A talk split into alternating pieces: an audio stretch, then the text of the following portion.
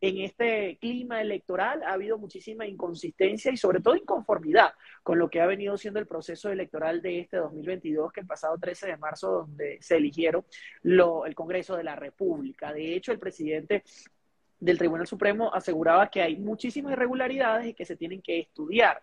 Esto ha conllevado a que se empañe un poco el proceso eh, por desconfianza. De hecho, el día de ayer le preguntaban al registrador qué va a pasar si uno de los eh, candidatos no acepta los resultados. Y él decía, bueno, esto es uno de los comicios más vistos de Colombia, más de cuatrocientos observadores internacionales, veintisiete delegaciones que se encuentran acá en el país, pero que ciertamente hay desconfianza en lo que es el proceso. Y esto se debe, por ejemplo, porque hay varios puntos, pero uno de ellos es que habían anunciado que se tenía una auditoría internacional para estos procesos que les comentaba que comenzaron el pasado lunes, y esta auditoría no es una realidad.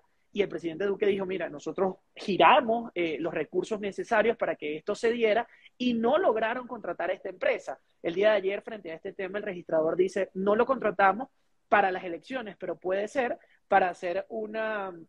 Eh, una auditoría posterior a las okay. elecciones y así entregar mayor confianza. Entonces, es un panorama bien complicado, donde además debo sumar también que los tres principales candidatos, o los que gozan de mayor aceptación entre los colombianos, han anunciado que no confían en el ejercicio del Consejo Nacional Electoral y de la registraduría principalmente.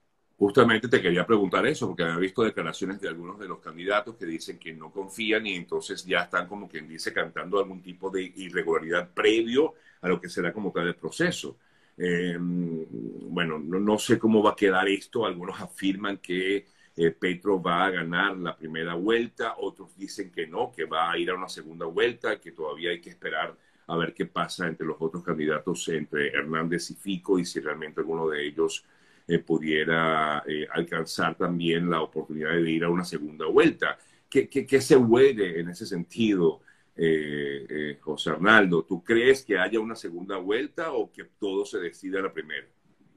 Bueno, siendo bien responsables con esta semana de silencio electoral a propósito de las elecciones, por supuesto, eh, hasta ahora la, la mayoría de las opiniones consideran que sí van a ir a una segunda vuelta.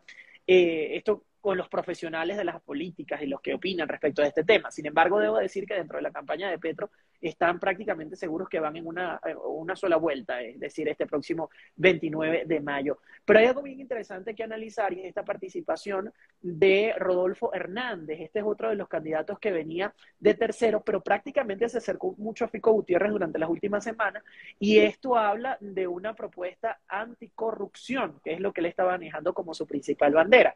Entonces, es un, eh, digamos, un elemento bien interesante que se puede sumar y que pueda sorprender, porque algunos especialistas consideran que como el país está tan polarizado, uh-huh. digamos, eh, Petro de izquierda, Fico de centro derecha, esta persona no tiene, digamos, una claridad con un plan de gobierno que pueda entenderse, porque es una mixtura de varias opiniones, podría ser una alternativa para algunos, y de llegar a ser esto cierto, podría captar mucho, mucho más electores, porque Fico, pues evidentemente está en una esquina para muchos. Y respe respecto a este tema de la tendencia política de Fico, hay que aclarar también, y él mismo lo dijo en un debate que se hizo recientemente, que no es el candidato del continuismo, que esto es algo bien importante, porque Colombia viene también de una situación similar quizás a la que nosotros vivimos en los noventa, donde decíamos, bueno, estamos cansados del mismo panorama, de un mismo sistema de gobierno, de una persona que en este país aparentemente es quien decide quién pone o no. Esta es una opinión, eh, no voy a decir generalizada, pero sí recurrente, y a esta respuesta, o esta, este cuestionamiento Fico decía, pues la verdad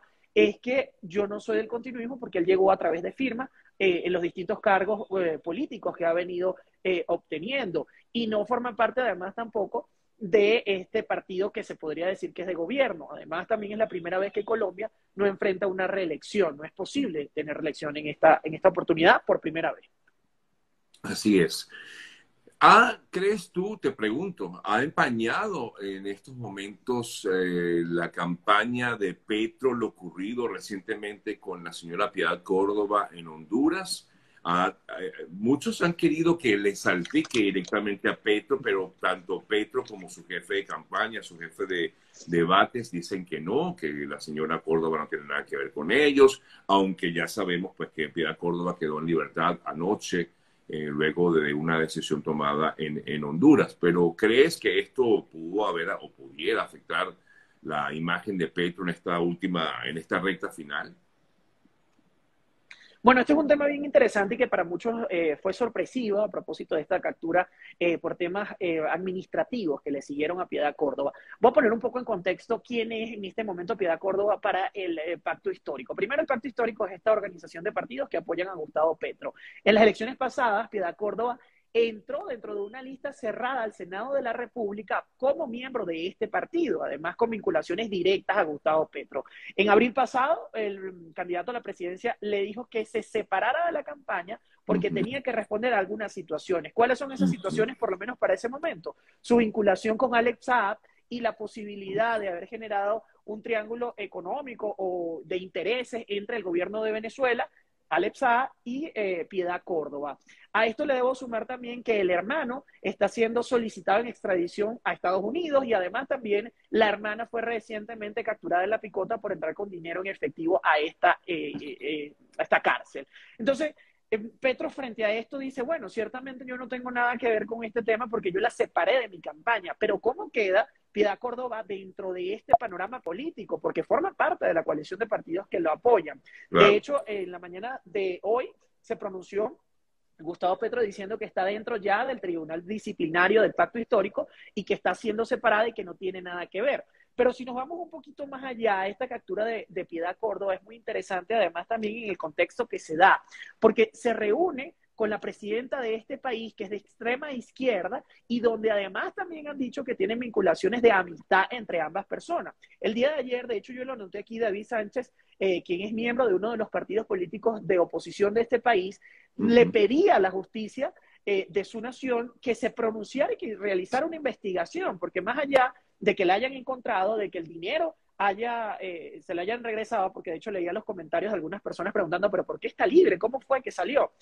Y el tema es que él mismo lo decía ayer antes de que saliera en libertad. La verdad es que ella no va a permanecer eh, detenida por temas administrativos por mucho tiempo. Ahora bien, lo que hay que ver es de dónde venía ese dinero, hacia dónde iba ese dinero y, y cuál es la procedencia. Él, este, este eh, dirigente político decía que podría ser para financiar la campaña Eh, presidencial. En Colombia se acostumbra mucho el tema de compra de votos, esto no es nuevo para ninguna de las, eh, digamos, alternativas, entonces esa, esa es una situación. Y para finalizar, con este tema que es muy amplio y, y, y nuevo para muchos también, ella asegura que recibió este dinero por una asesoría jurídica que realiza en este país. Ahí se nos surgen una cantidad de preguntas como, por ejemplo, ¿por qué no le hicieron una transferencia electrónica? ¿Por qué anda con dinero en efectivo?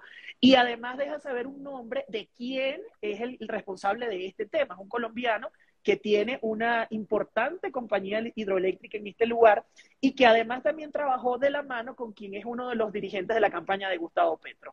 Exacto. Ambos colombianos. Entonces, es, es un, un entramado bien interesante de lo que podría ocurrir. Hasta ahora, si afectará o no la, la decisión de los colombianos, evidentemente lo veremos el, el día domingo, luego de las cuatro de la tarde.